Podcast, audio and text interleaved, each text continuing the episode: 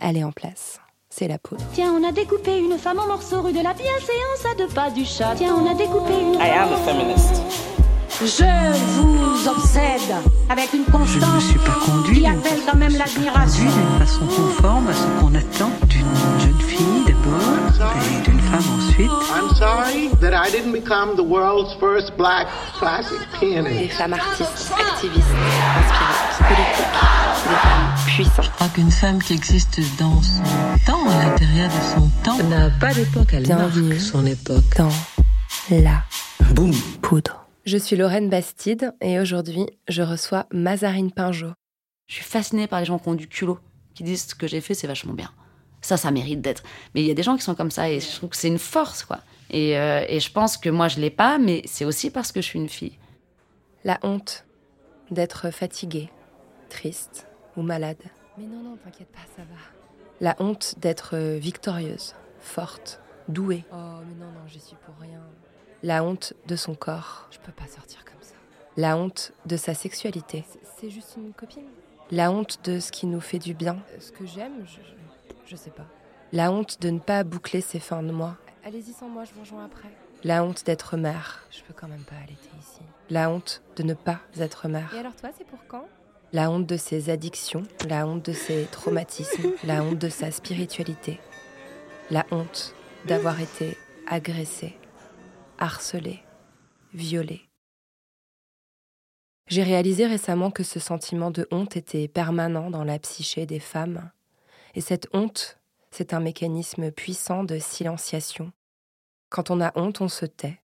Quand on a honte, on reste seul. Dire moi aussi, tout ensemble, c'est une façon de lever la honte et de briser la loi du silence. Nous sommes, nous toutes, nous allons en finir avec les violences sexistes et sexuelles. Nous voulons en finir avec une société qui continue de faire porter la honte de ses crimes sur les victimes et non sur les violeurs et les agresseurs.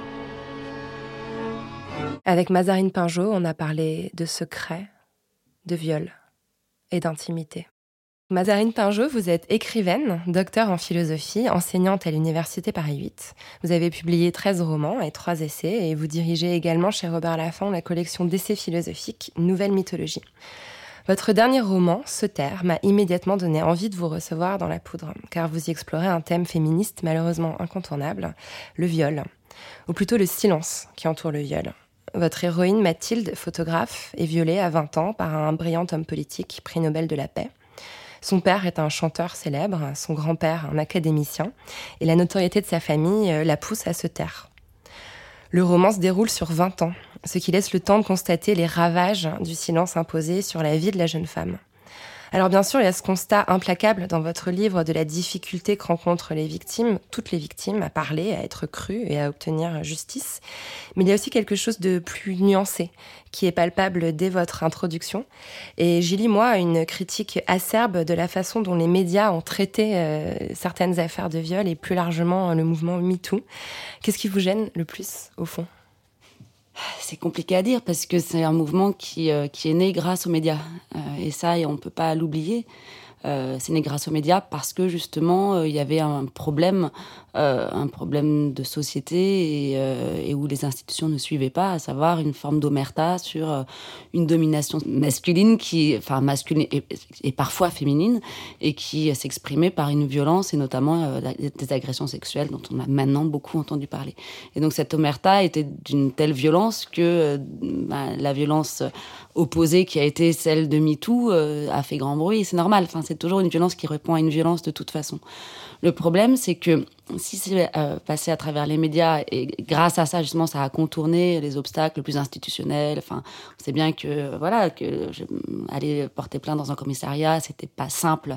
Ça l'est toujours pas, mais ça l'est un petit peu plus parce qu'il y a quand même une forme de prise de conscience. Enfin, il y a quand même une sorte de voilà, on, a quand même commencé à, parler de ça, euh, à essayer de, questionner la difficulté de, pour une femme d'aller dire ces mots-là dans un endroit comme celui d'un commissariat et d'essayer d'avoir une écoute peut-être un peu plus euh, spécifique en tout cas. Bon c'est sûr que dans les commissariats on entend toujours des horreurs mais mais quelque chose d'un peu plus spécifique parce qu'on sait bien que il y a toujours eu de, depuis très longtemps depuis la nuit des temps il faudrait remonter à très loin et réinterroger quoi l'archaïsme de cette de cette domination.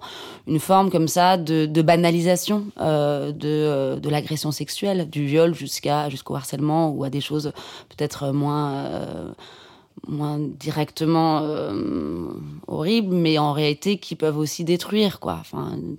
Petites agressions qui ne sont pas forcément de l'ordre du viol. D'ailleurs, dans votre roman, on, retrouve euh, toutes les nuances hein, d'agression ouais. sexiste. Hein. Ouais, puisque je pense que euh, ce type d'agression, alors ça dépend dans quel contexte, hein, c'est là aussi où il faut voir évidemment euh, si c'est dans un contexte ludique euh, ou si c'est dans un contexte où de toute façon la femme n'a pas voix au chapitre parce que euh, parce qu'elle est elle est inféodée au mec parce que tout simplement c'est son patron ou c'est enfin il, il, il, a une, une, position sociale plus importante. Enfin bon, c'est ça hein, la question de la domination. C'est pas une question homme-femme, c'est une question de, de statut social qui, qui, permet d'autoriser euh, des gestes déplacés. Et je pense que quel que soit le, le degré d'agression, il, il, vient attaquer directement euh, l'identité. Donc oui, bien sûr, toutes les agressions doivent être euh, prises en compte. Alors le viol étant évidemment la, la plus, euh, la plus terrible. Et, et donc je, je pense que MeToo à la fois a permis autoriser cette parole. Je pense que plein de femmes se sont senties tout à coup autorisé à venir parler, protégé en fait, protégé parce qu'il y avait cette écoute-là euh, de la société euh, en général. Et c'est cette question de la protection qui a changé. Maintenant, je pense que ça rend pas plus simple en réalité euh, le fait de, venir parler parce que dire qu'on a été la victime d'un viol, c'est toujours une forme de, il y a toujours une forme de honte qui s'associe à ça. C'est ça qui est terrible dans le fait d'être victime d'un viol, c'est que c'est que s'associe à ce statut de victime une forme de dégradation de soi, de honte de soi. De... En fait, c'est difficile pour une femme de, de parler parce que quand elle est victime, elle est doublement victime en fait. Non seulement elle est victime euh, de l'agression, mais en plus il y a quelque chose comme une tâche qui, euh, qui vient d'une certaine manière euh, l'effacer du, euh, du champ social. Et, euh, et, ça depuis très longtemps. Il y a des, il y a des civilisations où... Assez archaïque pour le coup euh, où la femme violée c'est on l'exclut du clan Bien parce sûr. que parce qu'elle vient euh, entacher euh, de honte le nom familial ouais. et en fait dans ce livre il y a un peu quelque chose de cette trace archaïque puisque le nom familial va être entaché mais quand même ouais. en tout cas ça vient ça vient euh, déranger quoi, déranger un ordre établi. C'est intéressant comme une porosité de la honte en fait hein, que vous décrivez. Exactement. Euh, ouais, ouais, Exactement. Ouais. Mais, mais, mais dans votre introduction, vous mettez aussi l'accent sur quelque chose qui me semble fondamental, c'est que effectivement, comme vous venez de parfaitement bien l'expliquer, MeToo c'est quelque chose de systémique. Enfin, ça, ça vient révéler un problème qui est fondamentalement politique, euh, voire économique, comme mmh. vous l'avez rappelé. Et pourtant, les médias l'ont traité avec une approche très personnelle. Oui. Et en fait, on aurait dit que finalement, ce qui intéressait le plus euh, certains médias, c'était le, le, côté croustillant, les noms, mmh. les détails, les dates, etc. Exactement. Et ça aussi, vous, vous le condamnez fortement. Oui, alors ça, c'est donc le mauvais côté de, de MeToo, effectivement, euh, qui est lié à son moyen de diffusion. Je disais que c'est grâce aux médias que ça a existé, mais c'est aussi mal malheureusement à cause des médias que ça dérive. Quoi. Euh, je dis les médias en général, hein, ça peut être les réseaux et tout, c'est juste le fonctionnement des médias, c'est-à-dire l'immédiateté, euh, le fait qu'on puisse pas attendre évidemment euh, un, un, jugement. Enfin, je dis évidemment parce que le temps de la justice est tellement long qu'à un moment donné, parfois faut le court-circuiter. C'est grâce à ça que l'affaire Weinstein a éclaté. Ouais. Bon, enfin, il y, y, a toutes ces données-là, et comme le, la manière de dénoncer ce type de domination euh, passe par une forme de dénonciation, à partir de là, bah, tout est possible. Mmh. Euh, la justice comme l'injustice. Mmh. Et on sait bien que euh, la question de la réputation aujourd'hui, à travers justement la rapidité des réseaux, de la rapidité de la rumeur qui a pris euh, une ampleur considérable depuis que, depuis que le, le réseau existe, enfin que le fonctionnement même du réseau existe, jeter un nom en pâture, c'est euh, un assassinat. Quoi. Ouais. Et, euh, et, effectivement, on voit bien qu'à un moment donné, euh, ce qui intéressait plus les médias, c'était plus, plus qui a fait quoi que comment on arrive à déconstruire ce système. Quoi. Et d'ailleurs, l'accueil qui est fait votre livre correspond complètement à ça. C'est hein. incroyable. C'est incroyable en ouais. fait. Votre livre, c'est un roman. Il y a évidemment, enfin, on voit bien que les personnages sont tous fictifs, mais tout le monde a voulu y lire une espèce de réécriture de. Voilà, enfin, une de vos nièces a porté plainte il y a 20 ans. Mm. Ça a émergé dans, les, dans la presse tout récemment contre un, un célèbre homme politique écologiste euh, pour, pour viol.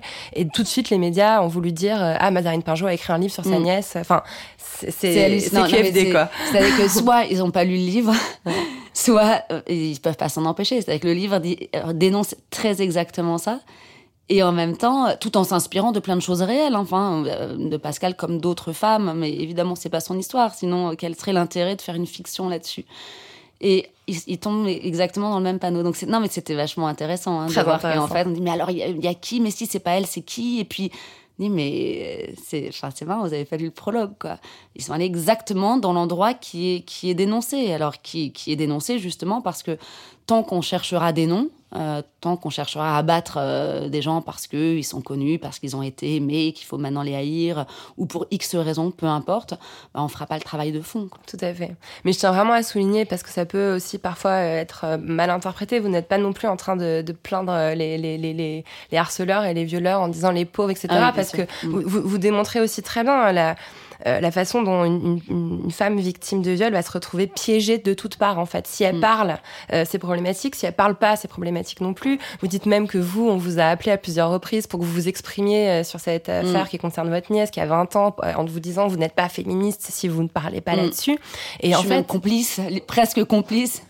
Et, et, finalement, il y a comme une espèce de charge mentale et émotionnelle qui se retrouve encore sur les épaules des femmes, même quand elles sont victimes. Non, mais complètement. Et dans le livre, en fait, j'ai voulu que, que Mathilde, donc la, jeune héroïne, soit vraiment coincée de toutes parts. Je pense que de toute façon, euh, très souvent, les femmes sont coincées.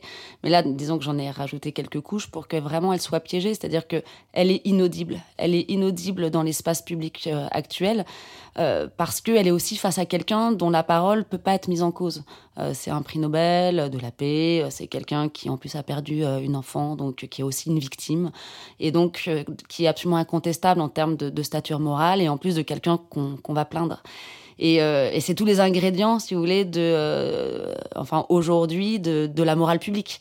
Euh, le fait d'avoir souffert et le fait en plus de s'être battu pour des causes nobles, évidemment, que, que je remets pas en cause. Mais lui, l'homme en tant que tel, en l'occurrence dans le livre, est quelqu'un de, très pervers. Et il sait tout ça, il sait qu'il est, incontestable et qu'on va pas pouvoir l'ennuyer, enfin qu'on va pas pouvoir le, le, mettre en danger. Et souvent d'ailleurs les gens savent, enfin, les gens savent, je veux dire les, prédateurs, ils ont un sens pour savoir euh, qui on peut, qui ils peuvent ou pas attaquer. Et, euh, et, donc, euh, en effet, elle, Mathilde, à la fois est dans une famille qui a pignon sur rue, donc qui doit protéger un petit peu son, sa réputation, son nom de famille, avec des parents qui sont quand même un peu plus jaloux effectivement de leur image que de leurs enfants, même si ça reste une famille un peu aimante. Enfin, c'est pas c'est pas des gens maltraitants, mais des gens un peu lâches, on va dire. Et, euh, et puis elle vient aussi d'une famille, alors d'une génération d'avant, où sa grand-mère, elle, est plutôt une femme à l'ancienne, c'est-à-dire euh, on avale les couleurs mais on se tait. Alors pas du tout dans la même perspective que le silence qui est imposé par ses parents, plus celui de euh, bon les femmes elles en ont toujours bavé mais euh, mais on est des durs quoi. C'est pas exactement le même type de silence euh, celui de, de, cette génération là et puis ensuite il y a parce que en fait Mathilde parle au départ mais elle, est, elle juste elle n'est pas entendue et ensuite elle n'est pas accompagnée dans sa parole. C'est surtout ça dont elle va manquer. Et ensuite effectivement au commissariat on se dit oh là là c'est un énorme truc. Vaut mieux qu'on qu'on minimise un petit peu qu'on banalise. Et puis à, tous les niveaux de la société comme ça elle va en fait rencontrer un mur y compris alors chez, l'homme qu'elle va rencontrer, qui, avec lequel c'est un peu plus compliqué parce que lui, il va vouloir qu'elle parle et en même temps, euh, oui, non. Enfin, il y, y, a toujours cette ambivalence là. Et en fait, personne n'a intérêt à ce qu'elle parle. Ouais.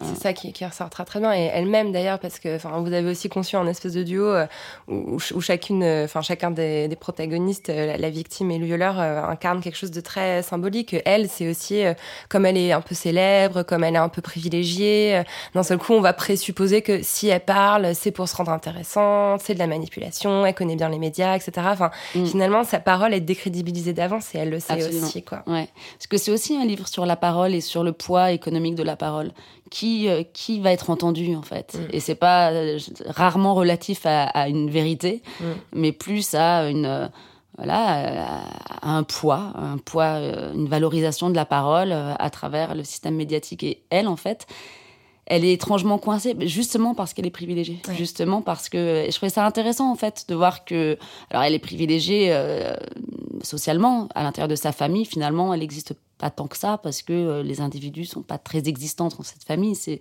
c'est plus le, la tribu, le, clan, qui compte. Et, euh, et en fait, effectivement, euh, de l'extérieur, elle peut pas se plaindre. De l'intérieur, euh, c'est compliqué parce que finalement, elle obéit à cette loi euh, du clan et donc elle se tait.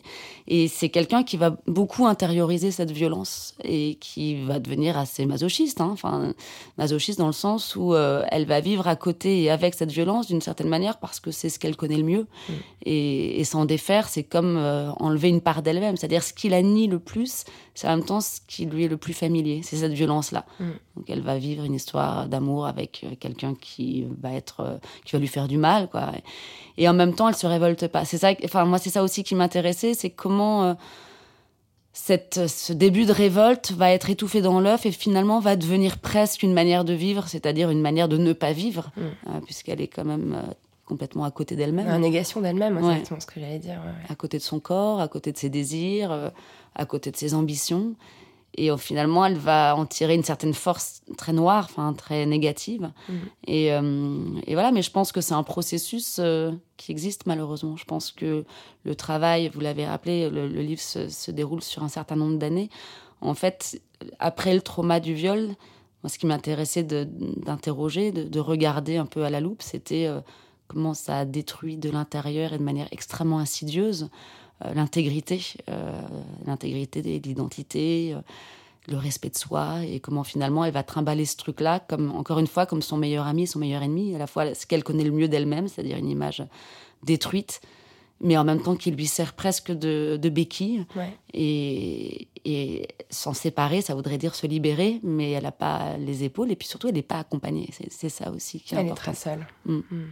Bon, je pense qu'on aura peut-être l'occasion d'y revenir tout à l'heure. Euh, Dans cette émission, on essaye de revenir un peu en arrière pour Ouais. comprendre les parcours euh, qui ont mené euh, les femmes qui font la société actuelle à l'endroit où elles sont aujourd'hui.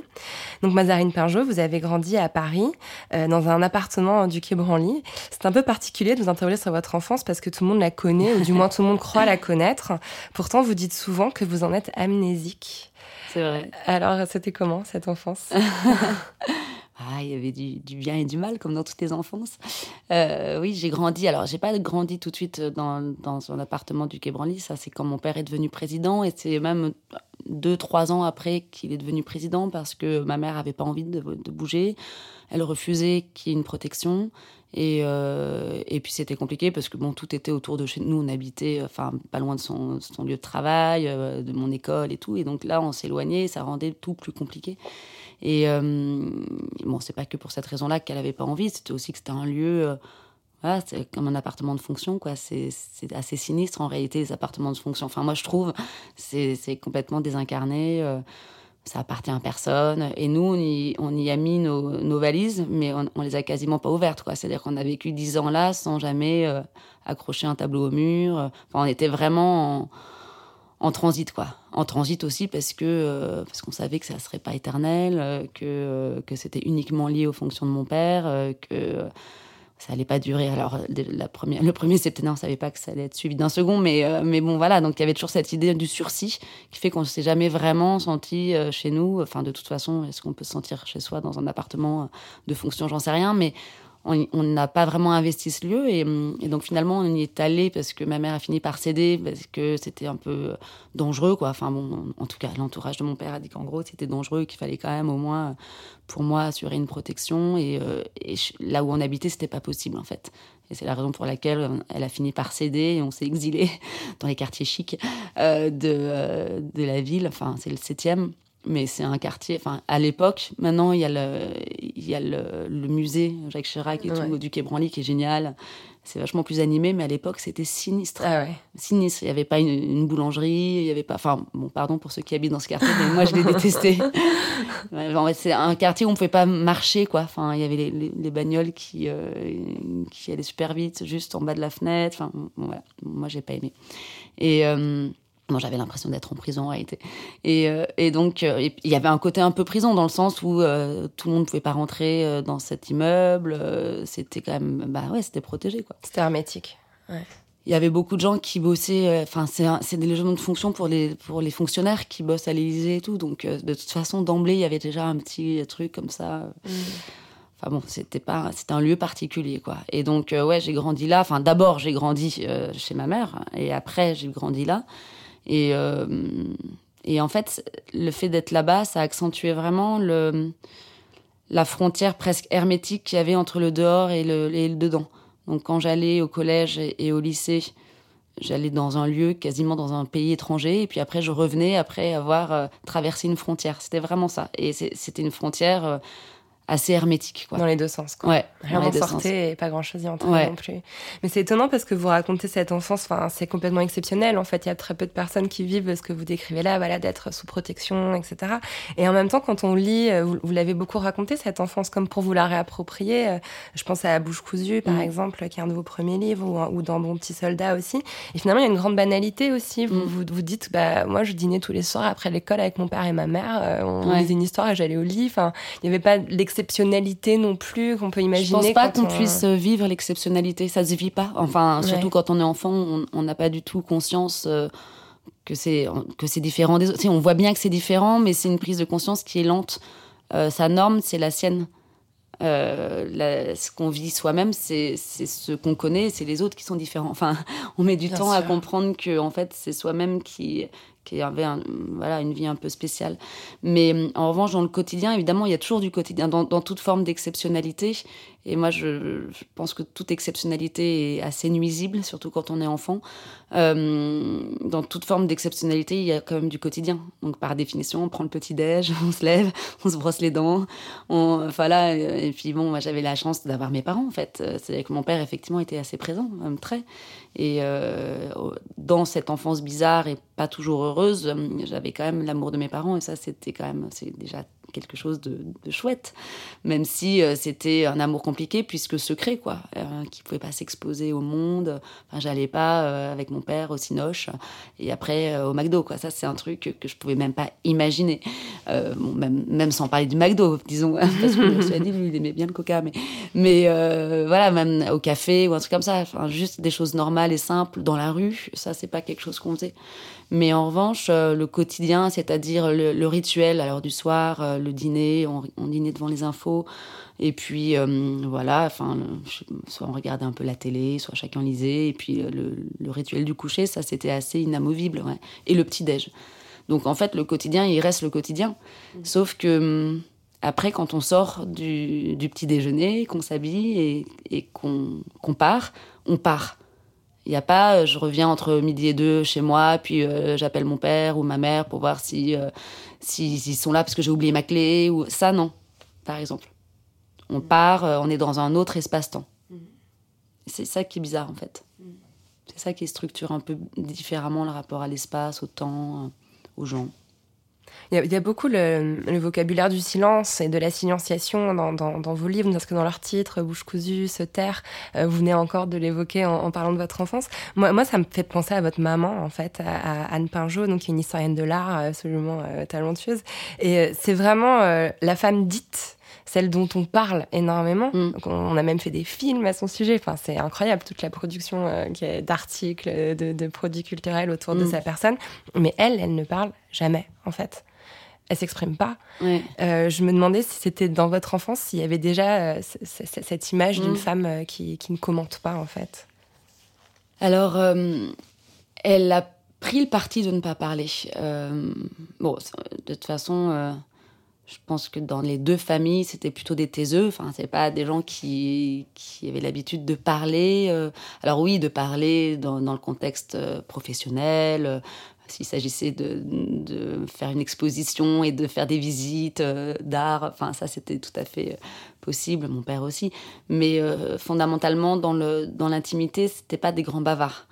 Euh, et finalement, dans les familles, j'ai l'impression, alors la famille de mon père, je la connais très peu, mais euh, dans la famille de ma mère, on- oui, on- on- la, la question de l'intime est toujours un peu complexe, quoi, compliquée. Un peu Euh, comme la grand-mère de se taire. ouais, il y a un, un petit peu, peu. de ça. Ouais. euh, Ouais, c'est pas quelque chose qu'on déballe. euh, Bon, enfin, ça dépend. Il y a aussi des- j'ai des oncles et tantes qui sont beaucoup plus dans la parole et tout. Mais, mais ma mère, pas, pas tant que ça.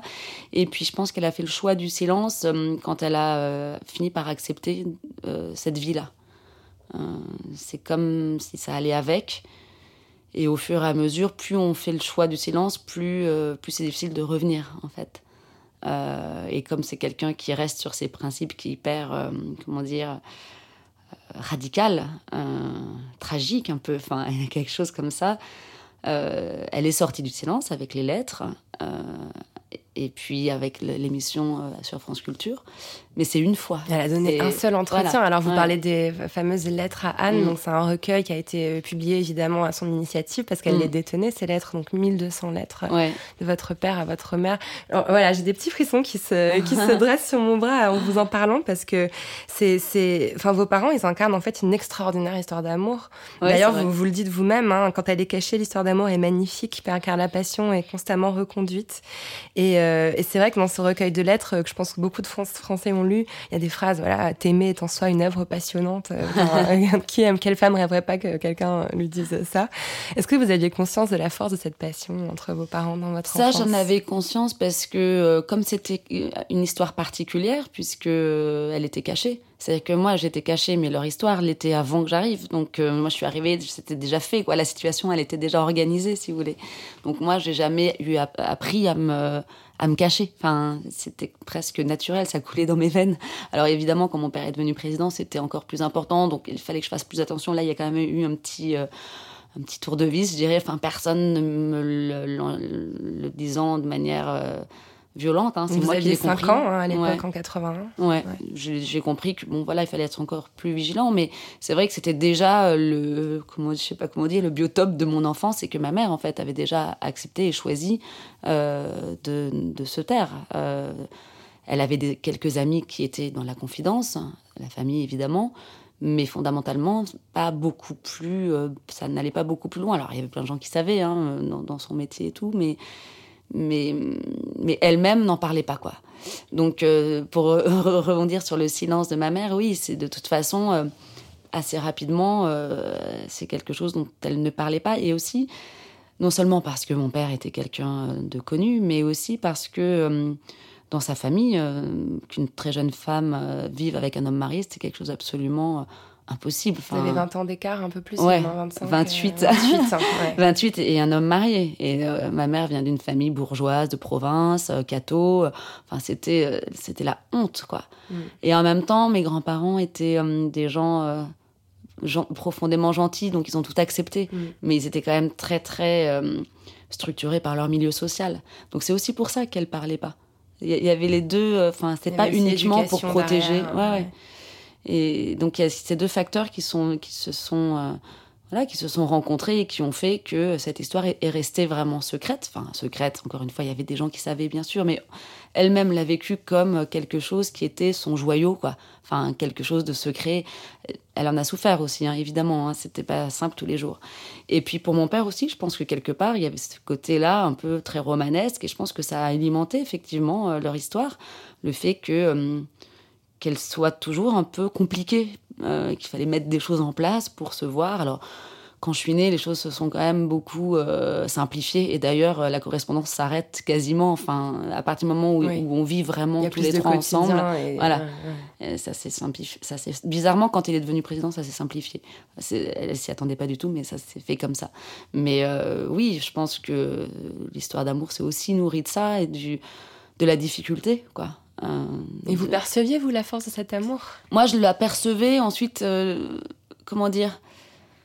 Je la percevais complètement. Euh, mais en plus, c'est quelque chose, même dans ma famille, où bah, cette histoire d'amour, c'était quelque chose d'important.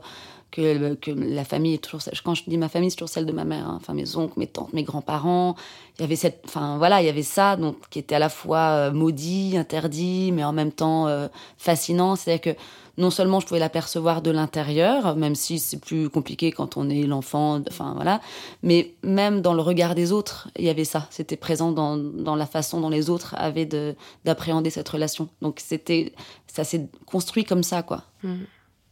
C'est étonnant parce que ce que vous, ce qu'on vous retenez de votre père quand vous en parlez euh, dans vos livres, c'est une forme de vulnérabilité, une forme de fragilité qui tranche beaucoup avec, je pense, l'image que s'en font euh, les Français euh, qui l'ont eu pour président. Ouais, c'est vrai. C'est vrai, c'est bizarre, hein, mais euh, en fait, comme je, comme moi je le voyais euh, le soir, donc euh, fatigué, rentrant du boulot, et, et, que surtout j'entendais dans la cour de récré des, des, choses horribles et que je pouvais pas le défendre. Enfin, je le défendais, mais bon, sans, sans, dire pourquoi. Enfin, J'étais pas la seule française à pouvoir être de son côté, mais je pense surtout à la à 88 quand il y a eu la, campagne, donc tout le monde en parlait dans la cour de récré et tout, donc c'était euh, les uns et les autres qui qui s'insultaient en répétant souvent ce que leur disaient en leurs parents, mais parce qu'on était petits encore, mais mais voilà, il y avait euh, il y avait cette violence moi que je ressentais beaucoup et d'autant plus sans doute que je pouvais pas le défendre, enfin de manière euh, officielle en tout cas. Mm. Et, euh, et j'avais l'impression qu'il fallait pas que je lui dise parce que parce que sinon il serait triste. Enfin, je trouvais que c'était c'était trop dur. Vous le protégiez en fait Ouais. de la violence extérieure, Ouais. c'est intéressant. Mais je pense souvent les enfants. Enfin, euh, il me semble que c'est quelque chose d'assez naturel aux enfants de ne pas supporter en fait qu'on dise du mal de leurs parents à l'extérieur en tout cas. Enfin, à l'intérieur ils, adorent, mais à l'extérieur euh, c'est assez insupportable et donc ça fragilise vachement l'image euh, du parent. C'est pour ça que d'ailleurs c'est insupportable. Et ensuite c'est vrai que hum, mon père je l'ai vu aussi euh, rarement parce qu'il était très fort, mais quand même atteint par certaines certaines violences médiatiques. Euh, Il y a eu euh, plusieurs fois comme ça où j'ai éprouvé euh, une forme de souffrance, quoi. Et je me dis, mais c'est horrible en fait, c'est un métier horrible. Le pauvre, il se sacrifie comme ça. Et parce que aussi, j'étais pas du tout de l'autre côté où je voyais la liesse, la joie, l'enthousiasme, la passion politique. Moi, j'étais pas de ce côté-là. Et donc, sans doute, c'est ce l'aspect qui me manquait. Et puis ensuite, la dernière chose, c'est aussi que mon père était malade, donc il était quand même fragilisé. Et même si moi, je le savais pas, enfin, s'il m'avait pas dit, euh, je le voyais prendre ses pilules, euh, je l'ai su plus tard. Enfin, je dirais qu'en tant que la maladie était, euh, était un petit peu contrôlée, ils m'en ont pas parlé, mais un enfant sent tout. Enfin, je, le sentais très fort, ça. Je me souviens très bien de, de soirs où je disais, mais, mais si tu meurs, comment je vais faire? Alors, est-ce que tu crois qu'on va pouvoir se parler? Enfin, organisé l'après déjà, quoi, très très jeune. Donc, je pense que c'est toutes ces raisons-là qui, ont, qui faisaient que que je voyais une fragilité chez lui et que, et que je me disais qu'il fallait que je le protège. Quoi. J'aurais pas été autant euh, dans, dans la protection du secret. Je me serais, je pense, pas sentie aussi missionnée euh, de rester secrète moi-même euh, si j'avais pas senti une fragilité. Mm. J'aurais pu m'opposer plus facilement si- s'il avait été euh, peut-être à un autre âge et à un autre moment de sa vie. Mm. Cette mission dont vous parlez, je voulais aussi euh, l'évoquer avec vous quand on lit notamment euh, euh, Bon petit soldat, ça ressort beaucoup. En fait, on a l'impression que vous vous sentiez vraiment responsable du secret. Mm. Il y a même des, des- des- des scènes qui sont troublantes où on voit que vos parents, enfin surtout votre père, euh, hésite pas à vous embrasser en public et puis c'est presque vous qui êtes là genre mais arrête, on va Mm. nous repérer. Est-ce qu'on vous a pas trop responsabilisé un peu trop tôt? Ou est-ce que vous vous êtes pas trop responsabilisé Si, trop si, je pense. Mais je pense que le secret, surtout quand c'est un secret d'État, c'est ça le le problème aussi. Enfin, bon, le- tout secret est, responsabilisant. hein. Je pense que dire un secret à un enfant, euh, c'est vraiment pas un cadeau à lui faire. Enfin, ça- dépend quel type de secret. hein. Si c'est juste où est caché mon trésor avec, euh, avec 3 centimes, ça va. Mais si c'est un secret lourd, je crois que c'est c'est pas un cadeau à faire parce que c'est Ouais. c'est trop c'est c'est trop dur. Enfin, c'est trop lourd. Donc ça responsabilise tout de suite, quoi. Et là, le secret, c'était moi. Donc, c'est ça, c'était encore plus, euh, ouais, responsabilisant quand même. Parce que j'avais l'impression que si, euh, si vraiment il était éventé, ça serait très, très, très grave. Mm. Il se passerait quelque chose d'horrible. Et euh, bon, c'est là où peut-être que mes parents auraient pu, euh, je sais pas, me dire, mais non, mais tu sais, c'est pas, il y aura pas, pas de mort, pas de, tout ira bien. Mais je pense qu'ils se, ils se sont, ils s'en sont pas aperçus. Je pense qu'eux-mêmes étant dans cette structure-là du secret, je pense qu'ils voyaient plus ce qui se passait en fait. Et euh, oui, oui, je pense que le, le secret de toute façon responsabilise.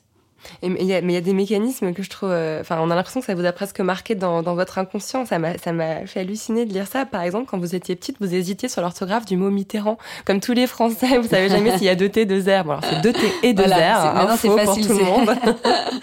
mais mais je me suis dit peut-être qu'il y avait même un blocage inconscient euh, qui Ouais, vous empêchait d'écrire correctement ce nom qui Mm. vous aurait euh, dévoilé en fait. Ouais, sans doute. Bon, d'abord, je l'écrivais jamais puisque j'écrivais jamais ce nom. Oui, c'était pas votre Euh, nom. Voilà. Je le voyais finalement assez rarement euh, écrit. Enfin, j'avais pas beaucoup de raisons, euh, à part euh, pendant la campagne électorale, peut-être où il y avait des affiches, mais sinon, euh, franchement, c'est un, c'est un nom qui m'était presque étranger, mais plus qu'étranger, qui m'était hostile.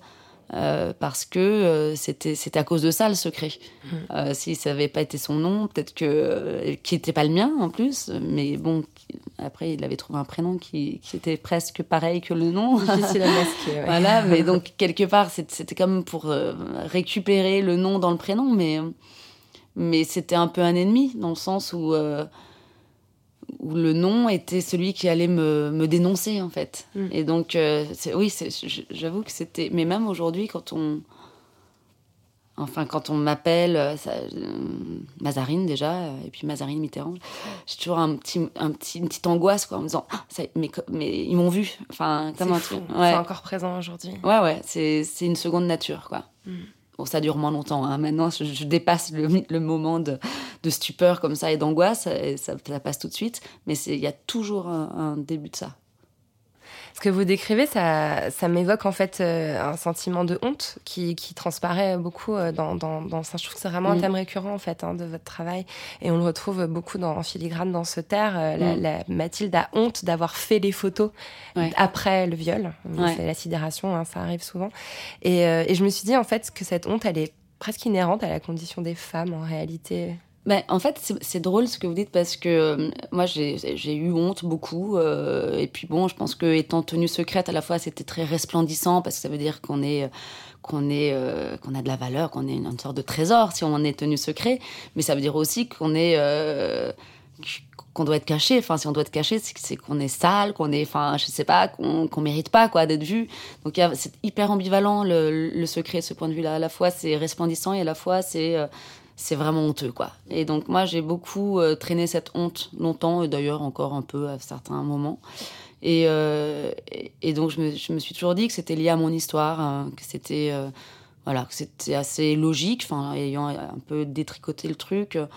Et en fait, quand, quand je me suis un peu intéressée, enfin, un peu intéressée de manière plus théorique, je veux dire, enfin, à la condition féminine, je me suis dit, mais en fait, c'est marrant parce que j'ai jamais attribué la cause de cette honte à, mon statut de femme, quoi, à mon appartenance euh, à la, à féminine, mais en réalité, ça vient complètement rencontrer ce truc-là.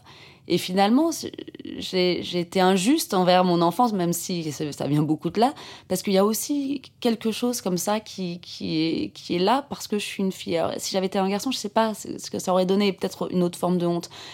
Mais je me rends compte quand même que hum, il y a aussi beaucoup de ça. Par exemple, moi, je suis, j'ai mis beaucoup de temps à, savoir parler d'argent, à dire, euh, à me faire payer un boulot, par exemple. J'avais, enfin, souvent des piges, des trucs comme ça, et il me dit, mais je l'envoie, et puis euh, rien ne vient, rien ne vient, et puis il me dit, Oh, mais il va me prendre pour qui si je demande, c'est pas que je suis, c'est pas que je suis intéressée ou pas, gros, c'est pas ça, mais, mais quand même, en fait, j'ai fait le travail, et comment je vais faire pour le demander sans qu'il me prenne vraiment pour, euh, pour quelqu'un de super intéressé par le fric, et, enfin, des choses comme ça, Bien quoi, de la bah, folie. sentiment d'imposteur qu'on Total. qu'on- tellement moi, de j'ai femmes, eu euh, beaucoup le euh, sentiment d'imposture. Alors, c'est pareil, le sentiment d'imposture et d'illégitimité, je l'ai parce que hum, j'ai eu un statut d'illégitimité très longtemps. Mais je l'ai aussi, enfin, alors que, enfin, c'est ça qui est vachement compliqué, c'est que- qu'est-ce qui est euh, lié à quoi? Et je vois dans mon métier, enfin, et dans tous les métiers que j'ai faits, chaque fois, il fallait que je monte pas de blanche, que je, que je monte des preuves bien supérieures à ce que je devrais montrer euh, si, euh, bah, si j'étais un mec ou si j'étais aussi, euh, si je portais pas le nom que je porte, quoi. Donc il y a vraiment les deux qui se rencontrent, ce qui fait que moi, j'ai mis un temps fou à- avant, avant d'arriver à, à dire, mais non, mais je vous emmerde. Enfin, je suis là parce que, parce que juste c'est ma place. Enfin, j'ai mis un temps fou, j'y arrive toujours pas vraiment, mais, mais c'est un vrai problème, quoi. Ouais. Ça- sauf que maintenant, je l'ai vraiment euh, identifié. Euh, j'ai identifié à peu près les causes aussi, donc c'est un peu plus simple pour. euh, Enfin, j'essaie de me battre contre moi, voilà, contre moi-même euh, et mes, mes vieux réflexes. Mais je me dis, mais c'est tellement dur d'arriver à, à s'imposer, à imposer sa valeur. Moi, je suis fascinée par les gens qui ont du culot, qui disent ce que j'ai fait, c'est vachement bien.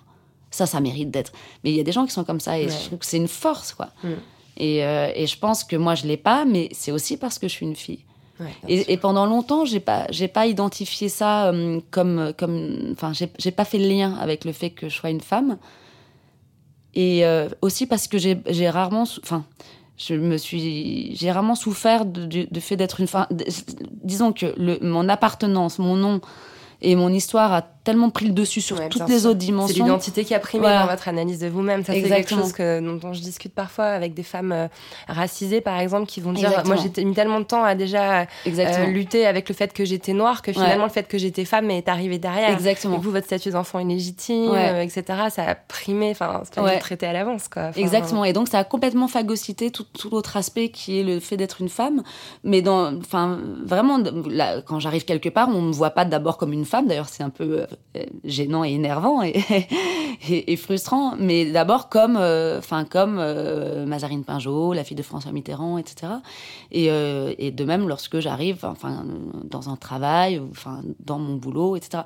Et donc le, le fait que je sois une, une femme m'a moins desservi finalement euh, à certains égards. Mais en réalité, de manière très sous-jacente, ça vient aussi attaquer cette capacité. Enfin, disons que ça, ça vient complètement euh, corroborer mon sentiment d'imposture, euh, mon sentiment d'illégitimité. Et, finalement, de tous les côtés, c'est difficile de euh, voilà d'arriver à, s'affirmer, enfin à dire je, à dire non. À... C'est quand même très difficile. Mm. Mais alors moi j'ai une théorie là-dessus quand vous dites que vous que vous souffrez pas beaucoup de sexisme, vous avez fait normal. Et moi j'ai l'impression que d'avoir fait l'ENS, ça protège un peu des réactions euh, machistes. J'ai plusieurs exemples parmi les invités de la poudre. Je pense à Alice Deniter ou à Rebecca Zlotowski, Ouais. qui sont des femmes. Elles arrivent sur un plateau de télé, bah les hommes se taisent, c'est très rare. Ouais. On les écoute parler avec respect, ce qui est extrêmement rare.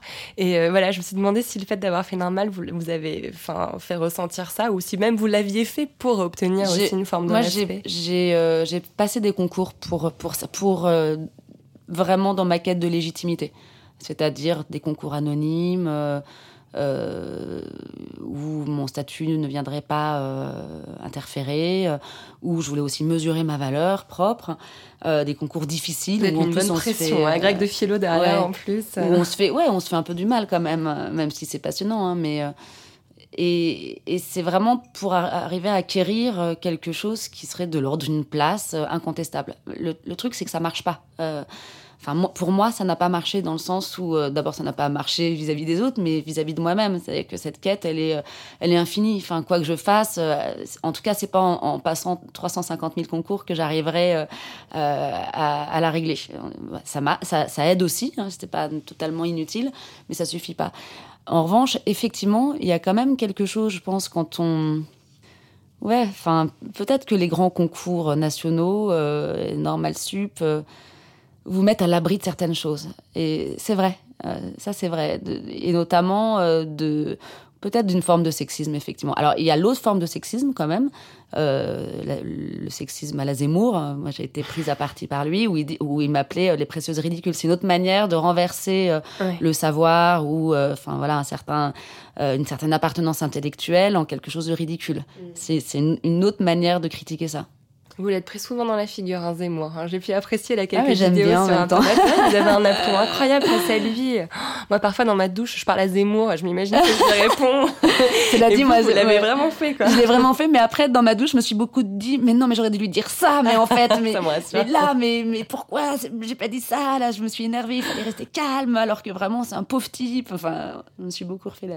Vous avez réussi à le faire tard quand même, hein, une ou deux reprises, et euh, c'est. Et je comprends pas pourquoi ce type, il, il fait flipper. Bon, je comprends pourquoi il, il insupporte, mais pourquoi il fait flipper, parce que c'est quand même un, un guignol, quoi. Enfin, c'est un, c'est un mec qui s'agite de partout, qui est un tout petit bonhomme, et on voit tellement toutes les frustrations, les ressentiments, les...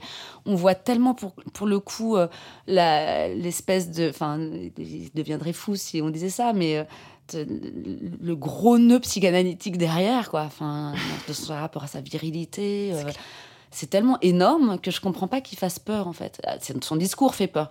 Mais je trouve que, bon, ensuite, on l'instrumente, enfin, on invite sur des plateaux télé, c'est la première erreur. hein. Moi, je pense qu'il faut juste pas le faire, quoi. Donc, euh, on instrumentalise aussi quelque chose, mais c'est un peu un pauvre type en réalité. C'est un pauvre type, ouais. Ouais. C'est peut-être pour ça aussi qu'il plaît à autant de pauvres types, je sais pas. Ah, c'est possible. Je glisse Bonne ça analyse. comme ça, au hasard. Bon alors voilà, le, le 10 novembre 94 paraissent dans Paris Match euh, les premières photos de vous euh, volées devant un restaurant près des Invalides. Euh, c'est quelque chose d'une violence inouïe en fait, c'est une déflagration et en relisant votre histoire, euh, j'ai réalisé que vous passiez vraiment du, de l'ombre la plus complète à la lumière euh, complètement aveuglante. Mm. Euh, donc vous aviez 18 ans, vous veniez d'être reçu d'ailleurs à Normal Sup, hein, je crois que c'était un peu le déjeuner de célébration de cette admission. Euh, vous, vous vous imaginiez où à ce moment-là? S'il n'y avait pas eu ce paparazzi euh, de l'autre côté de la place, c'était quoi vos, vos plans d'avenir avant que votre vie bascule comme ça? J'en avais pas. C'est horrible à dire, mais euh, j'en avais pas. C'est-à-dire que justement, le fait de pas pouvoir imaginer que ce statut du secret cesse me bloquait l'avenir. Euh, c'est compliqué à expliquer. C'est-à-dire que, bon, je faisais des rêves sur la comète, je voulais écrire déjà. euh, je voulais faire de la philosophie. Enfin voilà, je voulais continuer dans la voie que j'avais, euh, dans laquelle je m'étais déjà lancée. Mais au-delà de ça, c'est-à-dire me représenter dans un métier, dans un endroit, dans un lieu, dans un espace public et tout, c'était impossible pour moi. Il fallait peut-être qu'il saute aussi ce secret alors. Non, mais il fallait qu'il saute. De toute façon, la violence de la photo, elle a répondu à la violence du secret. C'est, je peux pas uniquement accuser la photo de, de cette violence-là. Ce qui a été ce qui a été extrêmement dur, c'était la, brutalité de la chose, c'est-à-dire effectivement d'avoir passé ma vie euh, à raser les murs, et puis du jour au lendemain, euh, d'être celle qu'on regarde comme, euh, enfin comme, comme un chien savant, ou je sais pas, comme, enfin, comme un monstre de foire, parce qu'il y avait cet aspect-là quand même. Hein. on me regardait comme. Enfin, d'ailleurs, parfois encore aujourd'hui, ça arrive. C'est-à-dire qu'on vous regarde, vous êtes en train de parler, et on vous interrompt comme si vous n'existiez pas. Quoi. C'est, on vous prend en photo sans vous demander votre permission. Enfin, vous êtes un objet, quoi. Mmh.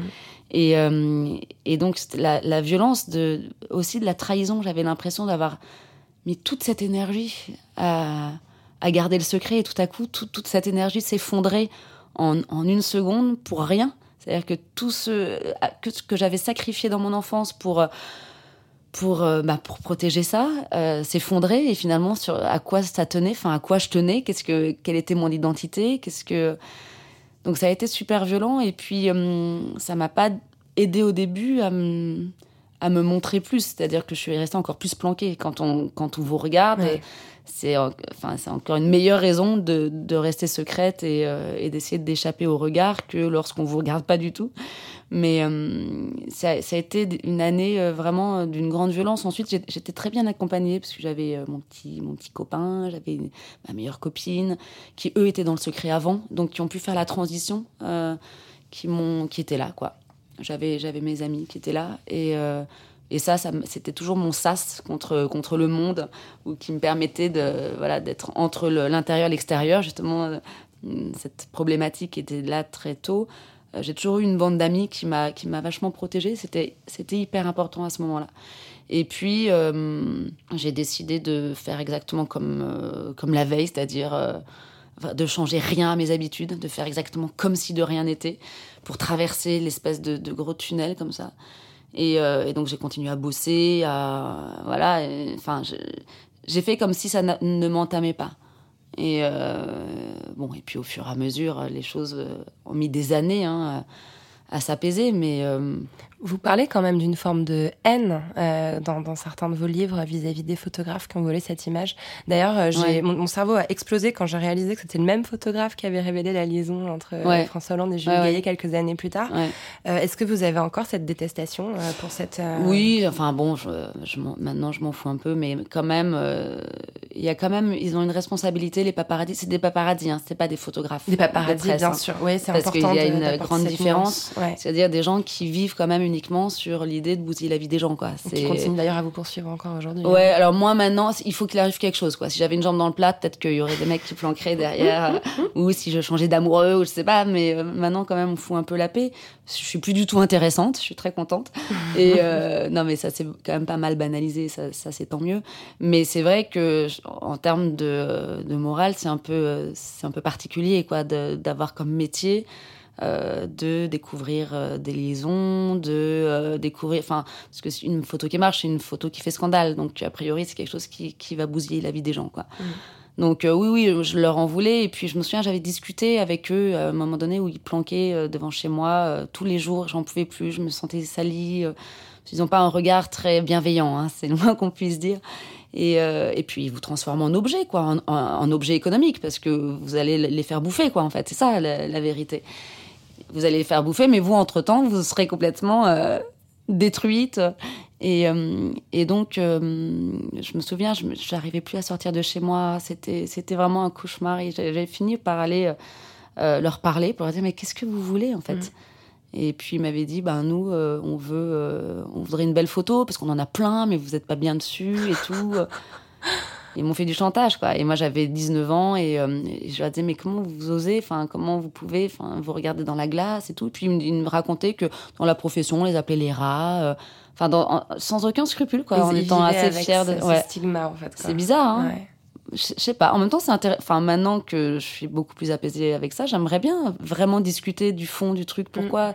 pourquoi, quoi? C'est Bon, en dehors de l'intérêt euh, de gagner du fric, mais, euh, Mais pourquoi? Parce mais, que c'est quand même une, une- une grande, grande violence, quoi. On, on sent que c'est une figure quand même qui, enfin, je vais pas dire qu'il vous obsède parce que le mot est un peu fort, mais qui revient beaucoup. euh, Par exemple, dans Magda, qui est l'avant-dernier roman. D'ailleurs, Ouais. vraiment, pour moi, c'est moi, c'est mon préféré. C'est vrai? Ouais, Ah je c'est recommande vraiment ouais. à tout le monde de, de le lire. Donc, ouais, je, vous, je la raconte rapidement, mais voilà, c'est c'est l'histoire d'une d'une jeune femme qui se radicalise, hein, qui, Mm. qui rejoint des groupuscules d'extrême gauche, qui euh, des rails et qui se retrouve Mm. arrêtée et jugée. Et puis surtout de sa mère, qui elle-même a un passé de militante. Et en fait, au moment de l'arrestation et du procès, il y a encore des photographes qui viennent bousculer leur existence. Et je, l'ai- je l'ai vu deux, trois Ouais. fois apparaître, cette figure du paparazzi qui, qui finalement euh, crée une rupture entre euh, l'intime et puis le, le- Mm. le public. Mm. Euh, J'ai l'impression quand même que c'est quelque chose qui continue de vous travailler encore Oui, parce aujourd'hui. que quoi. ça a été quand même quelque chose d'assez traumatique en réalité. Ça a été tellement brutal. Et puis j'étais tellement pas préparée. Après, euh, bon, j'aurais pu être un peu plus préparée que ça. Enfin, j'étais un peu neuneux, hein, faut bien le dire. Mais j'étais tellement pas préparée. Tout avait été tellement structuré dans ma vie contre ça. Euh, Oui, mais la, que- la- la politique, c'était pas la même aussi à l'époque. hein. Vous êtes vraiment aussi, Aussi. c'est un cas Ouais, d'école. hein. C'est-à-dire que le- le- la pipelisation, je mets des guillemets, euh, du politique est née avec euh, votre médiatisation quelque part. C'est Complètement. historiquement, c'est incroyable ce que vous avez vécu aussi. quoi. Complètement, ouais. Alors moi, j'avais pas toutes les dimensions à l'époque. Enfin, je veux dire, je, je- puis j'essayais de pas penser surtout. Hein. J'ai essayé vraiment de traverser ce truc-là pour le coup en bon petit soldat, quoi. Ouais. C'est-à-dire survivre, survivre, survivre, mettre un pied devant l'autre et puis euh, et puis après on verra. Mais euh, mais effectivement, ça a été un tel, ça a été un trauma parce qu'il y a eu cette vieux- il y a eu cette rupture absolument radicale. Et vraiment, il y a eu la veille et puis le lendemain, quoi. C'était plus la même vie. Et donc c'est c'est rare que euh, quelque chose. voilà, il y a tous les jours les accidents qui font ça, quoi, bien sûr. traumatise en fait. hein. Mais euh, ouais, et donc là, il y avait, il y avait ce truc-là. Et puis, c'était quand même, ça m'a toujours fasciné, moi, l'image. Parce que tout à coup, c'est quand même votre visage qui fait que votre vie change. Enfin, c'est le, le fait qu'on voit le visage que, enfin, qu'on voyait avant, mais qui change de, de statut du fait qu'il est montré, identifié autrement. Et euh, voilà, sur la question de, l'image, moi j'ai toujours trouvé que c'était assez fascinant en fait comment on travaille les images, comment on les fabrique, comment on leur fait raconter des histoires, comment on les vole aussi, euh, comment on peut leur faire dire complètement autre chose que ce qu'elles disent. Enfin, aujourd'hui, c'est quand même quelque chose de, de très fascinant, ça, ce, ce travail sur les images. Et donc moi, comme mon image a été volée, puis il y a quelque chose presque de, de biblique, quoi. L'image, est-ce qu'on peut voir le visage de Dieu ou pas? Enfin, c'est des questions théologiques qui sont hyper intéressantes. Et le vol de l'image, du visage, c'est quand même quelque chose. Alors, ça reste symbolique, heureusement, mais c'est quand même quelque chose qui est très violent parce qu'on vole votre identité, quand on vole quelque chose qu'on jette en pâture. Et la seule chose qu'on voit de vous, la première chose qu'on voit de vous, c'est quand même votre visage, quoi. Alors, il appartient à qui finalement ce visage Et donc, c'est très déréalisant, quoi. C'est une expérience très, euh, très étrange. Vous avez à plusieurs euh, reprises employé le mot d'objet en disant que vous étiez vraiment objet de cette fascination médiatique. Et euh, mais au fil de votre carrière, vous avez vous êtes devenu sujet des médias. Vous avez euh, très vite euh, écrit des colonnes, tenu des blogs, et participé à des émissions de télévision comme chroniqueuse ou également à la radio. Et je me demande si c'était une sorte de de revanche ou de façon de- d'inverser la vapeur en, en faisant. euh, Ça la- a été. Alors, il y, a- il y a deux choses. Il y a, il y a euh, le, le rôle de chroniqueuse que j'ai tenu euh, assez tôt. En fait, j'ai Fil dans ta chambre au départ et qui est devenu Ça balance à Paris. sur Paris Première. Ouais, sur Paris Première. Donc, c'était le seul lieu où j'ai vraiment travaillé comme chroniqueuse. Après, j'ai fait aussi les, les grandes questions, mais beaucoup plus tard, ça. Quand Michel Film m'avait proposé, donc euh, c'était oh, il y a super longtemps maintenant, il y a plus de 15 ans, euh, j'ai hésité parce que j'étais un peu euh, terrorisée par le fait de, parler euh, en public, enfin en public, sur un plateau de télé avec d'autres. Et, en même temps, je me suis dit, c'est la seule manière de, récupérer ma parole. Enfin, c'est la seule possibilité là où je suis maintenant euh, de, reprendre quelque chose en mon nom propre. En plus, on va parler de livres, donc c'est mon, mi- enfin voilà, c'est ce que j'aime faire. Et donc c'est vraiment, c'est parfait. En réalité, c'est parfait. Il me donne une vraie chance de de plus être en guerre forcément contre contre l'image, contre et puis d'avoir l'impression toujours d'être d'être dépossédé de quelque chose. Et peut-être que en, faisant ça, je vais, euh, oui, je vais retrouver ma voix à moi. Enfin, en tout cas, je vais mettre le contenu que que moi je décide. Alors au début, c'était pas simple parce qu'en fait, on décide pas tant que ça. euh, Enfin, quand on est tout jeune, euh, c'est difficile au début de parler comme ça devant la télé et tout. C'est donc j'avais pas l'impression d'être excellente. J'ai appris, enfin, pas être excellente, mais en tout cas, j'ai appris à faire les choses de manière très naturelle et très euh, très agréable, quoi. Et, et je pense que j'ai eu raison d'accepter parce que vraiment, j'ai reconquis pour moi euh, un espace qui, qui m'était interdit et qui était un espace de violence. Et donc maintenant, pour moi, c'est beaucoup plus simple d'aller sur un plateau pour aller faire de la promo, euh, tout, enfin, d'aller faire de la télévision. C'est jamais neutre parce que, bon, en plus, c'est toujours un peu flippant, hein. mais euh, c'est beaucoup plus ludique. Euh, vous avez un c'est pas- qu'on retrouve pas chez toutes les artistes, autrices. euh, quand on vous voit chez Ruquier ou qu'il y a une émission qui est extrêmement violente, euh, vous vous laissez jamais démonter euh, par un Bah, chroniqueur d'extrême droite en face ouais, de vous. Quoi. Maintenant, maintenant, et puis j'aime bien le- aller au combat. C'est presque plus facile pour moi que d'être dans un truc neutre. Mais euh, en tout cas, maintenant, c'est un lieu où je me sens à peu près à l'aise, on va dire. Mm. Et puis, euh, bon, la parole, c'est aussi mon métier. Euh, Quand on est prof, ben, on a l'habitude de, de la prise de parole et tout. Donc, c'est en cohérence. Ensuite, le fait d'écrire dans des journaux, euh, de- des tribunes, euh, des blogs, ça, bon, d'abord, toute forme d'écrit, je, je suis toujours preneuse. J'adore ça. Je trouve que c'est. euh, Alors, à elle, c'était un peu trop tôt et, et puis je devais faire des, euh, des chroniques un peu air du temps. C'était pas du tout mon truc, en fait. J'aurais jamais dû dire oui parce que, parce que je connais. Enfin, parce que l'air du temps, ben. C'est tout et rien. Et euh, j'étais trop jeune pour euh, pour être pour angler ça de manière euh, enfin voilà. Maintenant je pourrais le faire mais voilà ça je trouve que c'était pas j'ai pas vraiment excellé dans l'exercice. Mais en revanche tout ce qui est de l'ordre de l'écrit j'aime bien la forme courte. Et quand on écrit des romans et que c'est très long et qu'on sait qu'on en a pour un an et tout dès qu'on vous propose de faire des, de faire des formes courtes c'est vachement agréable parce que c'est une autre forme d'écriture. C'est rapide faut que ça soit un peu caustique et tout. Ça moi j'a- j'adore. Donc oui ça et puis comme vous le dites c'est une manière quand même de aussi de récupérer cet espace et de, de, de le de le- d'en reprendre possession quoi. Euh, alors on possède jamais ni son image ni euh, la façon dont les autres vont vous lire. Ça c'est ça il faut il faut faire le deuil de ça. Mais en revanche il y a quand même euh, voilà c'est quand même euh, écrire c'est enfin on, on signe ce qu'on écrit quoi. Mm. on, on assume ce qu'on écrit. En revanche on n'assume pas qu'on vous vole votre image quoi. Mm. Et puis il y a la littérature aussi. euh, enfin, je me suis toujours dit que finalement le fait que vous écrivez des livres, c'était une façon pour vous de conjurer le silence qui vous a été imposé dans l'enfance. D'ailleurs, vous l'explorez beaucoup cette enfance. C'est un matériau euh, euh, d'écrivain, d'écrivaine qui est important pour vous. Euh, je voulais reven- revenir un instant sur votre premier roman qui s'appelle donc Premier roman et qui a été accueilli avec, je trouve, une grande cruauté. En fait, Euh, j'ai- eu l'occasion de lire des critiques qui ont été publiées à l'époque. J'ai même Ouais. pas envie de les, re- de les- les redire tellement j'ai trouvé ça violent. Alors, c'est vrai que ce roman, il, il est assez maladroit. C'est vraiment Ouais. un, roman de, jeune, de jeune femme. Mais bon, il y a beaucoup de premiers romans maladroits qui sont Mm. publiés euh, chaque année. Qu'est-ce que qu'est-ce qui vous a été reproché au juste avec ce roman euh? Oh bah très clairement euh, tout le reste. Euh, Il y a eu, euh, il y a eu. J'ai pas lu une critique sur le livre en fait. Oui, c'était un premier roman comme son nom l'indique. Et euh, bon, j'aimerais pas le relire aujourd'hui. euh, J'aurais trop peur de voir ce que ce que j'y trouve. Mais je vois à peu près. Enfin voilà, je, je vois à peu près. De toute façon, avant d'écrire Bouche cousue, tous mes livres étaient encore. euh, un peu à côté dans la mesure où tant que je m'étais pas autorisée à parler de moi, enfin Ouais. c'est-à-dire euh, Ouais. à sortir du secret en fait. Dans Bouche cousue, il y a un jeu. euh, voilà, Ouais. c'est- vous qui vous exprimez. Dans Bouche cousue, je sors du secret et il y a plus de, il y a plus d'exercice de style quoi. Enfin, Mm. il y, a, y a du travail sur sur la langue, mais il y a plus d'exercice de style, ce qui était encore le cas de, de premier roman. Et, euh, et donc de- donc je comprends tout à fait qu'il soit critiquable le livre, mais la violence des critiques était telle, c'était c'était un assassinat en règle. quoi. Complètement, ouais. Et, euh, et donc, bah, on me reprochait tout. Je, je- ça serait intéressant d'essayer de comprendre exactement tout ce qu'on me reprochait parce que c'est, c'est presque une sorte de radiographie de, de l'inconscient français à ce moment-là. Quoi. Mm.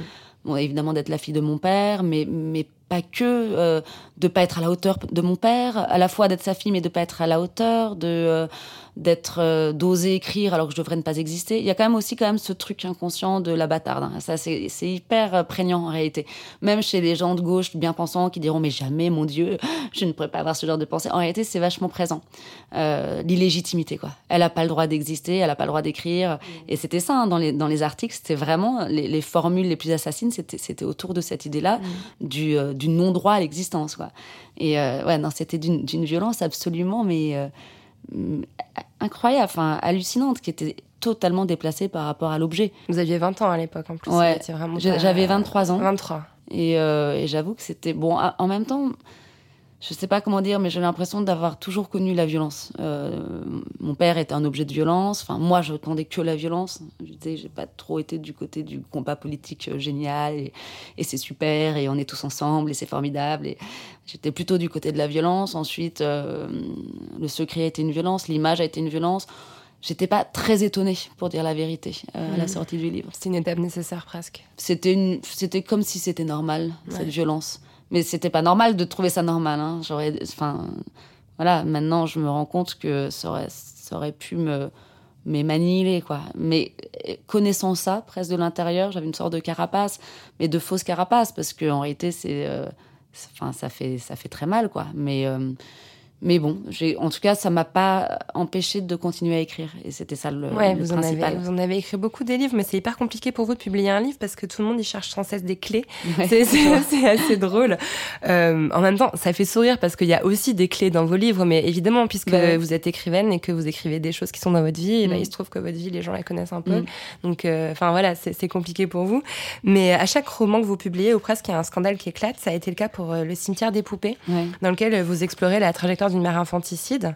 Euh, c'est un roman qui est, qui est passionnant, puis c'est une thématique qui, je pense, euh, est fascinante pour euh, toute personne et toute femme en Mm. particulier. Et on vous a accusé à l'époque de violer l'intimité de la famille Courgeot. On Ouais. était en plein pro- procès Ouais. Véronique Courgeot et on vous a dit c'est incroyable, vous volez l'histoire de cette famille, alors que bon, c'est un thème qui malheureusement ne concerne pas que Véronique Courgeot. Ouais. Quoi. Vous savez, même quand j'ai écrit Bouche cousue, on m'a accusé de voler euh, mon histoire. C'est-à-dire, Ah en oui. gros, on dit mais ah mais c'est vous faites c'est votre de commerce. Je dis, mais bon, non, c'est ma vie. Parle de moi en fait. c'est pas. Les écrivains quoi. C'est c'est juste ma vie. Euh, mais comme tout le monde a l'impression qu'elle leur appartient, il y a presque comme un vol lorsque moi je, je me la réapproprie. Enfin, c'est très étrange. Mm. Et donc là, sur la question de, de Véronique Courgeot, en en effet, c'était, euh, en fait, c'est- toujours, c'était un livre qui est sorti en, en septembre, comme Se taire, et où il y a eu une sorte de, de mini euh, polémique euh, pendant l'été, c'est-à-dire avant que le livre sorte et avant qu'on l'ait lu. Et donc, euh, sur la foi de la quête de couve et puis sur les rumeurs, quoi, qui vont toujours très vite, euh, tout le monde a dit que c'était l'histoire de Véronique Courgeot, ce qui c'était pas du tout le cas. Euh, c'était pas une enquête. Euh, ça, je pense que le, personnage n'a rien à voir avec Véronique Courgeot. Ensuite, moi, ce qui m'intéressait, c'était, mais, mais comme pour tous les autres romans, et je pense comme pour tous les autres romanciers, c'est vraiment essayer de, de comprendre les, les lignes de faille, quoi, et, euh, les structures profondes, enfin, les, les processus euh, insidieux et cachés, enfin, les, les choses vraiment qui sont pas à la surface, et évidemment pas l'idée d'aller suivre euh, qu'est-ce qu'elle a fait, mais pourquoi. Enfin, Véronique Courgeot, elle, a vécu une tragédie, mais je, je, je la connais pas. Et puis, c'est pas que elle ne m'intéresse pas, mais mais bon, c'est pas elle qui m'intéresse. C'est comment une femme peut en arriver là. Euh, quand on écrit, on cherche toujours à, capter quelque chose qui soit de l'ordre d'un universel, euh, qui parle à tout le monde. Donc plus euh, c'est anecdotique, enfin plus c'est sur l'histoire de quelqu'un euh, de loin et dont, dont qu'on traiterait de manière assez superficielle, moins c'est universel par définition. Et c'est un vrai contresens aujourd'hui, je trouve, sur la littérature, chez Ouais. les critiques, Ouais. mais qui, qui me concerne, mais qui concerne plein d'autres écrivains Ouais. de se dire mais alors mais en fait ça parle de ça en réalité pourquoi vous nous le cachez? Mais, enfin il n'y aurait pas d'intérêt à cacher. Il y a juste un autre type de travail. C'est une, autre approche. Bien sûr, l'artiste il se nourrit du réel, donc il y a forcément des, des- résonances. c'est obligatoire et, et on appartient à notre époque et donc on est nous aussi traversés par notre époque et donc on s'empare de notre époque. Et la question de l'infanticide effectivement il y avait euh, un éclairage euh, important euh, là-dessus Mhm. à ce moment-là. Euh, il y en a toujours. Enfin il y a- ça a ouvert un petit peu comme ça le dossier de l'infanticide. Et, euh, et c'est fascinant pour une femme. J'étais enceinte en plus au moment où je l'ai écrit. Donc c'est fascinant. Mhm. Qu'est-ce qui peut se passer et encore une fois, le, le romancier, il juge pas, donc il cherche plutôt à comprendre, à montrer l'ambivalence, la complexité des choses. Et en plus, c'était un livre plutôt, euh, enfin, plutôt pas en faveur de, de la femme, mais quand même. Bien sûr, Qui, euh, euh, on qui rentre essayait- dans son On en faisait- en voilà, fait, dans je- son j'en- cerveau. euh. J'en faisais pas du tout un monstre. Donc, euh, même si euh, la famille Courgeot avait été, enfin, s'ils avaient lu le livre, peut-être presque ça aurait été plaidé en leur faveur. Enfin, Ouais. J'en sais rien, mais en tout cas, oui, il y a toujours un- On ramène toujours à du réel, mais pas du réel, enfin du réel superficiel, du réel anecdotique, quoi, du réel de d'actu. Alors l'actu, elle est fascinante, mais à condition qu'on la creuse. Mm. Si, on, si on en reste juste à euh, qui a fait quoi, le buzz, euh, juste le gros titre, c'est pas intéressant. Et donc vouloir ramener la littérature au gros titre, c'est une tendance très contemporaine, je trouve, très actuelle. Et qui est, euh, qui est bizarre. C'est vraiment une sorte de méconnaissance euh, de ce que c'est qu'écrire et puis un désintérêt surtout. Et donc je trouve que c'est assez an- angoissant en fait. Mm. Moi, je me suis aussi demandé dans quelle mesure ça répondait pas, à- entre guillemets, à votre actu. Dans Bouche cousue, euh, vous, vous le dites de façon très pudique. J'espère d'ailleurs pas arriver quelque chose de douloureux en vous en parlant, mais vous parlez d'un- d'une fausse couche très Mm. tardive que vous avez vécue. Ouais. Et je me suis demandé si c'était pas lié aussi, cette réflexion sur euh, finalement le bébé mort-né, quoi. Ouais, ouais. Bien sûr qu'il y a quelque chose de. euh, Bon, il se passe des choses folles quand on est enceinte, enfin, sur le, rapport à son corps, l'angoisse de son corps, son corps qui pourrait, qui pourrait être aussi un tombeau. Enfin, moi, j'ai été traversée par beaucoup, beaucoup de questionnements et d'angoisse quand j'étais enceinte. Alors, j'ai eu une première grossesse qui s'est très mal terminée et tard. Et, euh, donc après, j'ai encore été aussi un peu angoissée quand j'attendais mon fils, puis de moins en moins au fur et à mesure. Mais quand même, il y a toujours eu cette angoisse du, du corps à la fois tout puissant et tout fragile, quoi. Et, euh, et effectivement, bah, quand on donne la vie, bah, la mort, elle est jamais très loin. Enfin, l'idée de la mort est, est toujours là. Et euh, bien sûr que c'est que tout ça est extrêmement lié en réalité. Et bien sûr que l'expérience euh, très morbide et très traumatisante de, de donner la mort, quoi, euh, interroge là-dessus. Et en même temps, euh, dans le livre, ce- cette, cette, euh, cette narratrice, pour elle, ses enfants sont, enfin, elle les aime. Et c'est en les tuant, elle les aime en fait. Enfin, c'est-à-dire qu'elle elle a tellement peur de la vie euh, et en même temps ils n'existent pas. Ils n'existent pas puisqu'ils sont en elle et à, à elle ils lui appartiennent. Donc elle n'a pas l'impression de les tuer. C'est aussi comment arriver à prendre conscience de, de la vie d'un autre en fait. Que l'enfant soit pas que sa chose à soi. C'est tout un processus de séparation. Et la naissance étant euh, la grande séparation, je pense que euh, chez des femmes pour qui euh, c'est pas très, enfin voilà, que cette chose-là n'a pas été très euh, très aboutie, quoi. La question de la séparation, c'est des choses qui peuvent qui peuvent arriver sans même qu'elle s'en rende compte. C'est euh, c'est étrange. Enfin bon, de toute façon, la, la maternité, ça, ça fait poser tellement de, de questions graves. C'est un thème que vous explorez beaucoup d'ailleurs, hein, que beaucoup de femmes explorent beaucoup, Mm. peut-être par défaut aussi, parce qu'on on lit peu de choses dessus euh, par ailleurs. D'ailleurs, c'est le moment où de vous poser la question un peu étrange que je pose à toutes mes invitées. Comment vous entendez-vous avec votre utérus, Mazarine Ah bah justement, ça a été compliqué pour euh, ces raisons-là. euh, pour la- par rapport à la maternité, ça a été compliqué. Euh, bon, euh, ça a été compliqué parce que parce que j'ai perdu un bébé, euh, parce que j'ai eu du mal à tomber enceinte, que j'ai fait d'autres fausses couches, mais beaucoup plus, beaucoup plus moins tardives, donc c'était presque normal, quoi. Et puis après, en même temps, ça a été, enfin moi, la grande joie de ma vie, enfin d'avoir d'avoir des enfants. Ça m'a aussi beaucoup réconcilié avec mon corps, bizarrement. Euh, alors que la grossesse était, était, était difficile et compliquée, euh, ça m'a beaucoup, beaucoup euh, réincarné. Donc, euh, c'est une histoire lentante euh, avec mon utérus. Ça a été une longue histoire hein, de. voilà, on, on s'est détesté, on s'est aimé, et maintenant on s'entend plutôt bien. Maintenant, c'est apaisé. Tant mieux. Il y a, il y a un, un autre thème que j'aimerais explorer avec vous, euh, même si euh, on, a- on approche un peu de la fin de l'émission. Euh, quelque chose m'intrigue, c'est la façon dont l'Orient traverse votre œuvre. Euh, la culture et la langue arabe, euh, les pays du Maghreb et du Mm. Moyen-Orient sont très souvent mentionnés, très présents. D'ailleurs, dans ce terme, Mathilde passe un long moment en Égypte avec son compagnon Fouad, qui est égyptien. D'où vous vient ce- cette attraction? l'Orient, le Moyen-Orient Alors, je, franchement, je sais pas. Euh, je pense qu'il y a plusieurs euh, raisons. Bon, euh, avec mon père, on est allé plusieurs fois en Égypte. C'est un, ça a été un, pays important, mais pas tant l'Égypte contemporaine que l'Égypte des pharaons. Donc, c'est pas ça le côté arabisant de la chose. Ma meilleure amie, quand j'étais en première, et je pense que c'est ça, c'est à ce moment-là que ça a commencé, était elle-même arabisante. Euh, Son père euh, était euh, démographe du monde arabe. Sa mère avait vécu, enfin, elle avait beaucoup vécu dans, dans des pays arabes. Euh, et elle m'a beaucoup ouvert à cette culture-là. Et je pense que c'est à partir de là que vraiment euh, j'ai été passionnée. J'ai essayé d'apprendre l'arabe.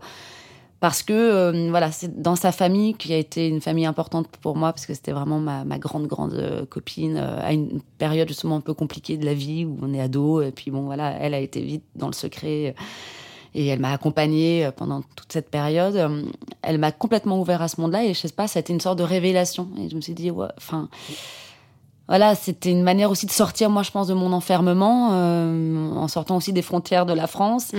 et en allant vers cette culture. On a beaucoup voyagé, euh, toutes les deux. On est allé en Syrie, euh, on a fait un voyage hallucinant, enfin magnifique en Syrie. Donc, je connaissais bien le pays. Avant, euh, voilà, avant la guerre, euh, bon, en Égypte, enfin voilà. Et puis ensuite, bon, moi, j'ai- après, j'ai eu mon premier chéri qui était marocain, euh, le père de mes enfants est marocain, mais, mais l'intérêt pour ce monde-là est venu avant que je les rencontre. C'est Mhm. peut-être cet intérêt qui a fait peut-être que je les ai rencontrés. Ouais. Et après, j'ai beaucoup voyagé au Maroc. Bah, c'est vrai qu'on sent qu'il faut qu'il y ait une connaissance intime dans la façon dont vous Mm. décrivez, je sais pas, ne serait-ce que les, les, les- les spécialités culinaires Ouais. ou des choses, les odeurs, enfin on sent que c'est. Bah, après, j'ai vécu dans des familles quoi. euh, marocaines, donc euh, je connais pour le Bien coup très sûr. très bien la grand-mère de mes enfants est marocaine. Enfin, voilà, donc euh, donc après j'étais beaucoup beaucoup euh, dans, tous les coins du Maroc d'ailleurs, dans tous les milieux, euh, puisque le père de mes enfants vient de, enfin voilà, c'est quelqu'un qui s'en est euh, sorti, mais qui vient d'un milieu assez défavorisé. J'avais d'autres amis qui venaient de la bourgeoisie marocaine, donc c'est, euh, vraiment c'est un pays que je connais assez bien, ouais. Mm. Dans, dans, dans, dans ce terre, euh, l'homme violent, euh, c'est un homme égyptien, Mm. c'est un homme arabe. Et je me suis interrogée, je me suis demandé s'il n'y avait pas un lien à faire avec, dans votre introduction, alors sans le nommer, mais on reconnaît Tariq Ramadan, Ouais. vous fustigez en fait les médias de gauche qui rechignent à traiter les plaintes pour viol déposées contre lui parce que parce que voilà c'est raciste de dire Ah, que c'est les Arabes qui sont violents etc. Moi c'est quelque chose que je, je pense même avoir moi-même euh, par- parfois auto-censuré effectivement sûr, par cette crainte normal. de stigmatiser Ouais, voilà les hommes arabes les hommes Mhm. noirs euh, qui sont pas les seuls auteurs de violence Bien et sûr. en même temps le danger de masquer ces violences là qui existent euh, comme ailleurs c'est aussi très très problématique donc je me suis demandé si c'était pas euh, exprès que vous aviez créé un homme violent a- arabe pour alors, euh, dénoncer ça Il y a ça. Ce que vous dites, c'est très juste. Mais je trouve que le fait de s'auto-censurer euh, et qu'une certaine gauche qui veut pas fustiger euh, certains hommes violents parce qu'ils sont arabes, c'est une autre façon d'essentialiser en fait. Je suis d'accord. Et donc en fait, ils tombent exactement dans le travers qu'ils dénoncent. Euh, c'est pas parce qu'on est arabe qu'on viole, mais c'est pas aussi parce qu'on est arabe qu'on viole pas. Enfin, ça n'a juste rien à voir. Et puis, il faut pas oublier quand même qu'il y a une culture machiste. Enfin, je veux dire, c'est la vérité. Donc, euh, il n'y a pas de raison de le nier, quoi. Et de le nier, c'est même une violence à faire euh, aux femmes qui, vivent là-bas, qui sont les premières victimes de ce machisme-là et qui se battent contre. C'est-à-dire que je trouve que dans ce combat-là, il y a, à nouveau un déni des femmes qui est, euh, qui est monumental, quoi. Alors, mais euh, par ailleurs, le, choix euh, de, euh, du personnage masculin et qu'il soit égyptien et qu'il ait fui l'Égypte et qu'il y retourne et tout, c'est il y a ça sans doute. Alors et puis cette forme de bien-pensance aussi qui moi qui m'insupporte de plus en plus et je trouve que c'est très difficile aujourd'hui d'avoir un discours contre parce que immédiatement bah, on est récupéré dans enfin, voilà dans quelque chose de très manichéen. Et, euh, et le problème de ce, discours de bien-pensance, c'est que bah, d'abord pour la complexité de la pensée, c'est de plus en plus difficile qu'elle puisse euh, s'autoriser et s'asseoir dans un espace public. Donc c'est de plus en plus difficile de débattre en réalité. Et ensuite, euh, la, raison pour laquelle je voulais qu'il soit égyptien, c'est alors c'est un, un- peu différent, c'est que je trouvais vachement intéressant de voir que, enfin, que ce, ce personnage fasse aussi partie d'une minorité et que ça soit aussi un personnage humilié en réalité. Et comment cette humiliation pour un homme, en plus un, un homme euh, égyptien, va se transformer à l'intérieur du couple euh, en domination. Mm. Et, euh, et c'est quelque chose qui malheureusement arrive souvent, enfin cette, cette espèce de, de translation de la violence où, euh, où l'humiliation qui est insupportable, une humiliation parce que euh, dans un pays d'accueil, parce que soumis à toute forme de racisme, finalement va se, va se transformer en quelque chose de, de très violent. C'est toujours que la victime peut devenir un- le bourreau et que le, le, voilà, le passage de l'un à l'autre euh, est parfois assez ténu. Et, euh, et c'était ça aussi que je voulais raconter, alors de manière très inconsciente, sur un passé euh, euh, historique, euh, sur euh, le rapport aux minorités. Alors c'est inconscient dans le sens où c'est pas thématisé dans le livre, mais ça irrigue un petit peu le- leur relation. Hmm. En tout cas, ça apporte de la nuance et c'est un, peu ce qu'on disait au début de nos entretiens, c'est très important. Euh, alors après, euh, voilà quoi, je me suis un petit peu euh, questionnée moi-même en tant que média de gauche sur la façon dont je pouvais traiter euh, ce, type de violence. Et je crois aussi qu'il y a quand même aussi une peur face à une certaine montée de paranoïa. Et je Mm. me demandais par exemple quand vous entendez, normalement on parle pas d'actu dans la poudre, mais c'est arrivé hier et moi je suis un peu choquée. Jean-Michel Blanquer, le ministre de l'Éducation nationale, dit sur un plateau de télévision il faut surveiller les petits garçons qui ne veulent pas tenir la main des petites filles dans la cour de l'école euh, pour euh, identifier potentiellement une radicalisation précoce chez les Mhm. enfants. Vous, vous- vous en pensez quoi quand vous entendez ça? Alors, j'ai j'ai pas écouté, moi. J'ai rien entendu. Donc, euh, si Ouais, vous me l'apprenez. Voilà, c'est un plateau de télé. Hier, on l'a on Ouais. l'a interrogé sur comment il disait faut, faut- Mm. cette fameuse ambiance, il faut débusquer l'islam radical le plus tôt possible, même dans la cour d'école. Enfin, on sait que tous les petits garçons de 5 ans aiment pas tenir la main des petites Ouais. filles. Donc, quoi, s'ils sont arabes, on va regarder différemment. Enfin, je sais pas, il y a quelque chose Ouais. d'assez d'assez Non, mais je suis d'accord. flippant là-dedans, non? Bah, ouais, bien sûr que c'est super flippant. Et la, la, la question, c'est que comme on est dans un moment où il y a encore du terrorisme, euh, ça autorise euh, plein de types de discours et, euh, et, et plein de recul, quoi. Euh, évidemment. Euh, là, c'est lié à- à l'attentat de la préfecture. On se dit, bah, pourquoi est-ce qu'on n'a pas vu que le mec euh, serrait plus la main des femmes? Bon, ça, pour le coup, c'est vrai qu'ils auraient pu le voir, mais euh, ou le, ils l'ont vu, mais le faire remonter, quoi. Mais euh, la question de la prévention, euh, c'est un- une question super compliquée parce que à quel moment ça empiète sur euh, de la stigmatisation, quoi. C'est tout le problème du terrorisme, c'est qu'en fait, tant que le mec n'agit pas, on va forcément, il va y avoir une sorte de suspicion qui généralisée sur des, des traces et des, et des signes à interpréter, quoi. Et ça, c'est horrible. C'est aussi ce que fait le terrorisme. Alors, la réponse au terrorisme, elle est toujours forcément réactionnaire, enfin, par définition. Mais le, terrorisme instille cette espèce de, violence. Le- le- C'est en ça qu'il faut rappeler que le terrorisme, c'est d'abord contre les musulmans, finalement, qui s'installe, précisément pour ces raisons-là. Alors ensuite, dans la cour de, ré- de récré, c'est un peu absurde. Euh, un petit garçon, une petite fille. Après, qu'on voit ce qui se passe dans une famille et tout, mais ça, je pense que c'est déjà fait en réalité. hein. Les, maîtresses, elles savent. Euh, quand un gamin il est dans une famille euh, où, ça raconte des trucs un peu violents, je pense que c'est des choses euh, qu'ils savent. Mais aujourd'hui, enfin. Aujourd'hui, que, qu'ils disent ça, c'est marrant parce que quand on sait euh, le nombre de gamins qui, euh, lorsqu'il a fallu faire la minute de silence après Charlie, sont pas levés, si on, savait le nombre de gamins. Et moi, j'en, ai connu des gamins qui, qui expliquent pourquoi et tout. C'est, hyper flippant. Mais c'est pas des gamins qui vont aller foutre une bombe demain. C'est, pas, ils vont pas passer à l'acte. Mais il y a un truc, un ressentiment. Enfin, il y a quelque chose. Je trouve qu'il y a quand même une violence aujourd'hui en France, euh, et notamment chez des, des mômes qui sont un peu paumés et qui ont rien d'autre pour se sentir un peu exister, euh, qui est quand même super flippant. Mm. Et pour autant, ça va pas devenir des terroristes en puissance, quoi. Non. Mais c'est euh, non, c'est- compliqué. Alors j'ai pas entendu Blanca, j'ai pas entendu. Oui, pardon de vous faire réagir là-dessus. Ouais, ouais. En plus, Non, non, non, mais l'habitude de carrément. faire. Mais c'est vrai que je me suis questionnée. Et puis en, Ouais. en me disant aussi que vos enfants étaient un peu marocains, Ouais, que bien peut-être quelque chose qui pouvait vous affecter en tant que mère, en fait, tout simplement. Non, non, mais bien sûr, ils, ils sont métis. euh, et euh, bon, après, dans, dans l'école où ils sont, euh, c'est hyper mixte. Je suis encore dans un quartier où il y a encore de la mixité. Mais le problème, il est là aussi. C'est que, par exemple, il faut qu'il y ait encore de la mixité. Il y a des quartiers où il n'y a plus du tout de mixité, ni d'un côté ni de l'autre. Mm. C'est-à-dire, euh, soit des quartiers où euh, il n'y a pas une personne basanée, un gamin euh, qui euh, qui serait pas euh, catholique romain, euh, etc. et d'autres où, en revanche, il n'y a pas un blanc. Et ça, c'est un problème de mixité, quoi. Ouais. Ça, de mixité sociale, de mixité culturelle.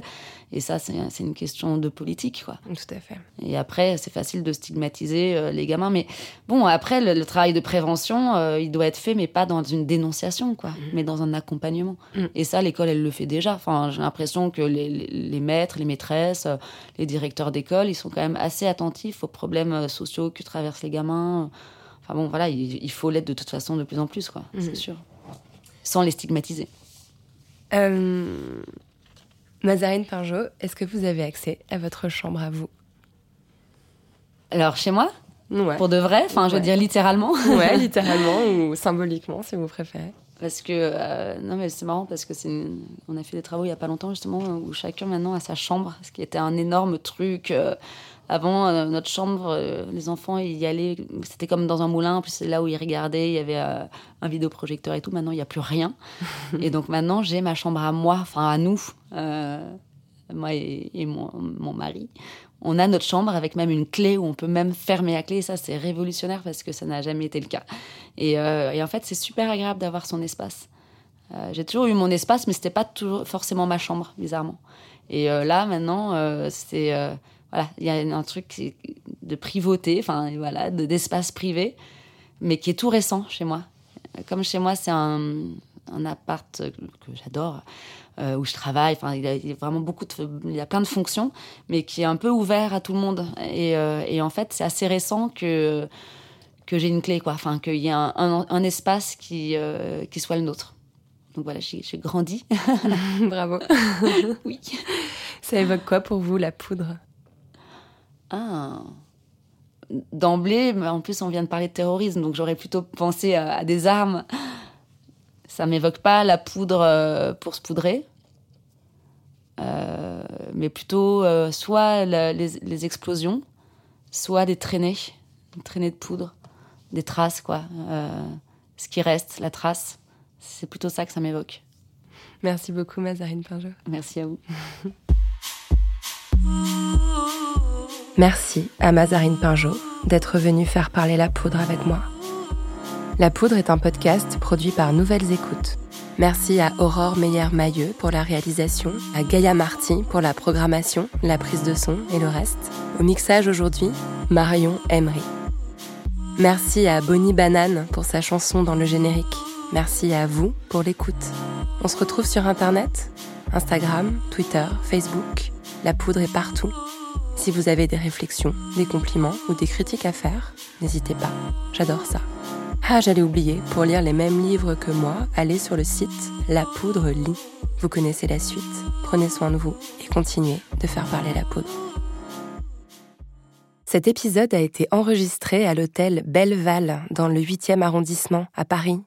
Ceci grâce à dayuse.com, un site qui permet de réserver des chambres d'hôtel en journée. Fallait y penser. Merci à Dayuse pour ses inspirants refuges.